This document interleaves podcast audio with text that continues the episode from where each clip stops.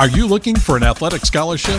You're in the right place. This is the Recruit Me Athletic Scholarship Podcast, the longest running podcast on recruiting and athletic scholarships. We're here to help your family navigate the recruiting road all the way to an athletic scholarship. He's a recruiting expert and a dad of two college athletes. He has a wealth of experience to share. Here's Recruit Me CEO, Brent Hanks. Welcome to episode 320 of the Athletic Scholarship Podcast. The Athletic Scholarship Podcast is one of the many free and inexpensive recruiting education tools that is under the Recruit Me umbrella. I'm glad that you are listening to this episode, and I invite you to like or subscribe on your favorite podcast app to get every new episode weekly. You can also get all the new and past episodes at recruit-me.com. Past episodes cover the steps to an athletic scholarship, common myths about athletic scholarships, information about all the levels of college play, and official and unofficial visit strategies and rules, and much, much more. There are many interviews with college players, college coaches, and parents of recruited players. All of this recruiting education information is helpful for the high school student athlete and their families. High school student athletes of all levels and of all ages and of any sport. This week's episode, episode 320, is a review of the last two episodes, episodes 318 and 319. These two episodes were part one and part two of an interview with Coach Josh Reynolds. Coach Reynolds played college and professional baseball and coached at the University of Evansville, Northeast Texas Community College, Kansas State, and Northwestern University. He was my oldest son's pitching coach and recruiter at Northwestern the last four years. Coach Reynolds is now the scouting director for PBR Colorado, Prep Baseball Report Colorado. I'm going to review and break down some of the points that Coach Reynolds brought up for not only baseball recruiting, but for recruiting in any sport at any level.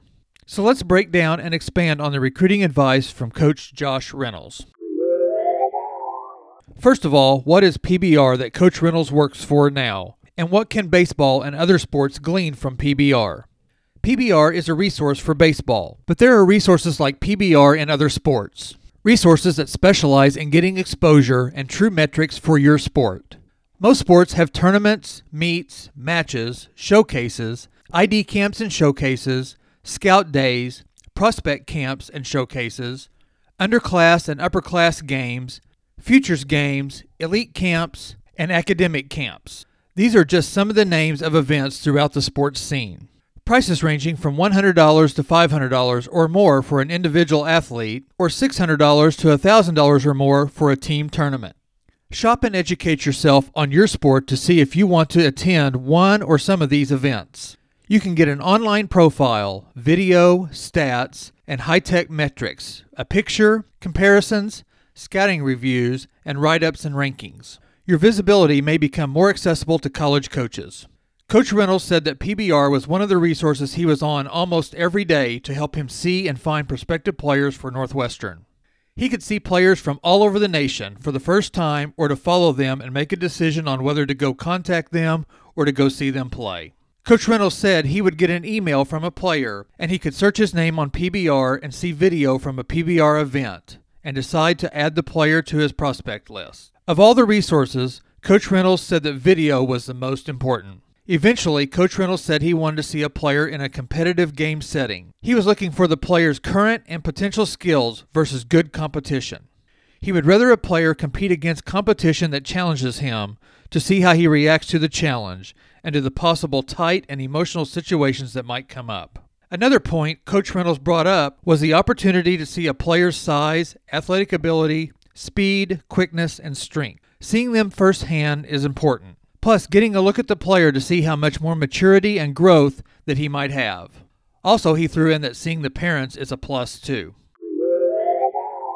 When I asked Coach Reynolds on whether he encouraged players to email coaches before and after a showcase or an ID camp, this was his initial response. Quote, I think it depends on where you are in your progress at that point. So if you're a freshman in high school and that's your first event, it may not be the time to email a coach. I always tried to tell kids email a coach a video when it's time to send that email. If I'm a freshman in high school and I'm 5'8 and 115 pounds and throwing 50 miles an hour, then what am I emailing there? So I think it's kind of when you're ready, and that's when you need to be doing the emails. It might be better to email a coach and ask, What is your program like? What are you looking for in a player? What type of skill set does your shortstop or your center fielder or your catcher need to have? Unquote. RecruitMe promotes to really work on and educate yourself on recruiting your freshman and sophomore years because most high schoolers are not physically mature enough to get a coach's attention. In most men's sports, 5'9 and 125 pounds does not impress too many coaches for that sport. So Coach Reynolds was saying that sending videos and stats too soon will not get you much positive attention. If you want to send emails early, some questions you may want to ask are What is your program like? What are you looking for from a player? Be specific. Ask about an outfielder, a setter, a defensive back. What type of skills, strength, and speed is needed? Getting answers will help you to understand what you need to work on and what kind of work you need to put in and the level of play you need to target. PBR, like many of the other baseball resources and many of the other sports, can help you get athletic exposure, but also helps the college to find athletes. NCAA Division I schools, if they are in a Power 5 conference, probably have a larger coaching staff and a large enough budget to cover the region or the nation for recruiting. The higher the level of college play, the more the rankings and the stars get attention. But the smaller NCAA Division 1s and the NCAA Division 2 and Division 3 NAIA and JUCO colleges may not have the large staff or the budget to go all over the country to recruit. For a subscription fee, the college can get access to athletes' profiles with videos and metrics and scouting reports. All levels can now see players from coast to coast and not spend a bunch of money on travel, and they save time too. During the interview, we talked about sports metrics and stats. We also talked about baseball metrics and stats. We talked mainly about baseball metrics and stats, but you can relate this discussion to any sport. Pitchers' metrics start with fastball velocity, then off speed velocity.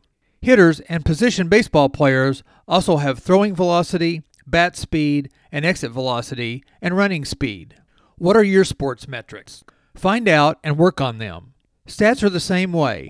Find out the important stats and work on them. As Coach Reynolds points out, not all high school stats are important. Competition can make a difference. College coaches don't know who you are playing against, or even if the stats are accurate. But as Coach Reynolds pointed out, for baseball stats like strikeouts for both pitchers and hitters, walks for pitchers, and home runs for batters, they tell a story. Again, find out what stats are important for your sport.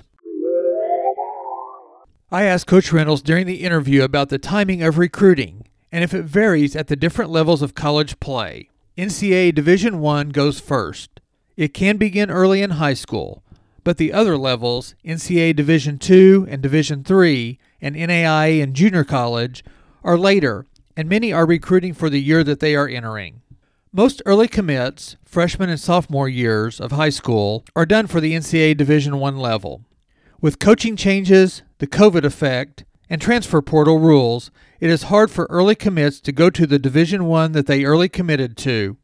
And if they do go to that college, it is hard for them to stick. Coach Reynolds stressed that there is not one path, meaning everyone's recruiting journey is different. He said most start with a Division 1 Power 5 conference as their mentality.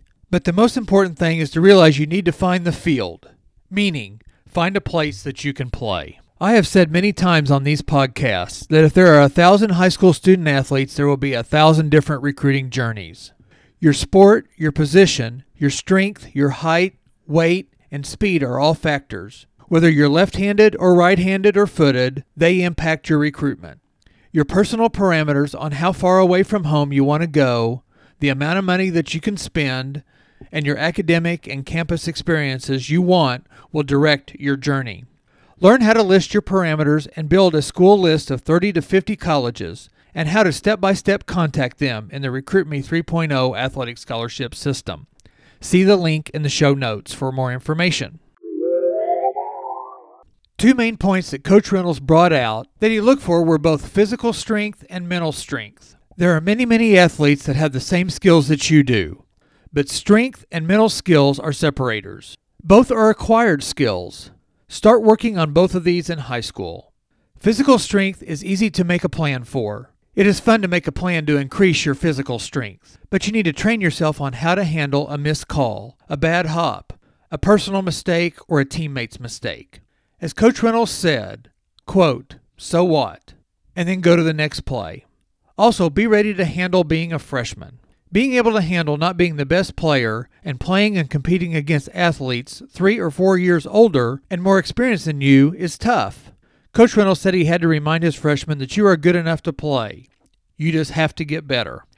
Again, by educating yourself on a school's program, you can get a feel for how your freshman year in college might develop. Looking at and analyzing a team's roster can help you paint a picture on what your freshman year may look like. How many players are on the roster of your potential college team? How many upperclassmen are at your position? How many players are JUCO transfers? How many players are other college transfers? Look back at past year's rosters and compare and see if the freshmen the last year or two are still on the team. Does this team attract graduate student transfers? How long has the head coach and the coaching staff been there? These are just some of the questions that will help you along the way. Our family did an audit on the rosters for both the boys' future college teams. Parker was to be the only left handed pitcher in his recruiting class. Northwestern at that time recruited only seven to nine players per year. There was one left handed pitcher a year older than him, and two others that were juniors and seniors when he would be a freshman. And Northwestern didn't take very many junior college or other college transfers at the time. We looked at the number of innings past freshman pitchers had thrown and prepared for Parker to pitch in relief or maybe start a weekday game. Thus, he might get around 20 innings his freshman year. He ended up pitching in relief, but getting to start some weekday games, and at the end of the season, started two conference games, and he pitched 40 innings. He had a great freshman year. With Sutton, who just entered his freshman year at Columbia College in Columbia, Missouri, we saw that Columbia graduated a large number of seniors last year, and with the COVID roster was carrying 40 plus players. But most were pitchers, and for his outfield position, there would be eight outfielders, including Sutton, and two other outfielders that play other positions. Three of the outfielders are now seniors and juniors, and most of the past freshman outfielders played sparingly, getting a couple of starts and pitch running opportunities. With Sutton's speed, a 6'5, 60 yard dash, and his bunting abilities, we knew we were looking at limited appearances his freshman year, but opportunities to earn time his sophomore year. Columbia does get some transfers from junior colleges and other colleges, but not a large number of transfers. So Sutton has an opening to earn time this year and in the future. One thing we didn't account for was that Sutton would break his left clavicle, or collarbone, just one hour into his very first full practice this fall. He is doing well, but is out for workouts for another six weeks. He will be healed before Christmas break and ready to start practice fully at the first part of this year. The last pieces of advice Coach Reynolds gives is to enjoy playing during your high school years. Enjoy the games, the experiences, and your teammates. I know I use the boys' experiences a lot, but they were the inspiration for this podcast and for Recruit Me, the recruiting education company. Our high school plays at a high level in all sports. Both Parker and Sutton played basketball and baseball against future college players and even future pro players.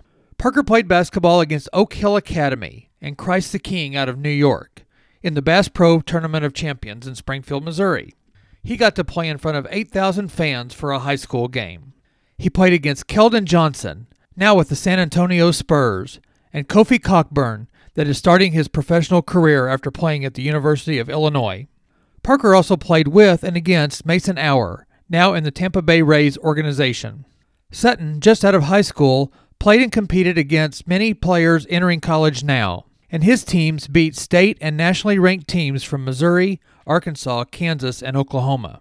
The team aspect and the discipline of high school play did and will benefit them for a lifetime. Make the best out of your high school career, whether you play a lot and you're an all conference player, or if you don't play a lot and just are on a good team. Also, train at a high level. Challenge yourself during practice and training and go watch your sport at the different college levels. See what a college athlete looks like up close. See the speed of the game. See what you need to work on and what level of play fits you the best. This interview, like all the other coaches, player, and parent interviews that are done for the Athletic Scholarship podcast, gives you many useful pieces of recruiting and college prep advice. Take advantage of all the pieces of advice if you can but at least pick one to start your journey. The Athletic Scholarship Podcast is a way to take bites out of the recruiting apple. But to get all the pie, go to recruit-me.com and get access to the Recruit Me 3.0 athletic scholarship system. The Recruit Me 3.0 tab gives you all the great reasons to get started on this system. Get the Recruit Me 3.0 system for only $127. Get started today. Thank you for listening and share this episode with another high school student athlete and family. Email me with any questions or concerns about recruiting. Email me at brent, B-R-E-N-T, at recruit-me.com. Join me next week for another 15 minutes that will change your athletic scholarship future.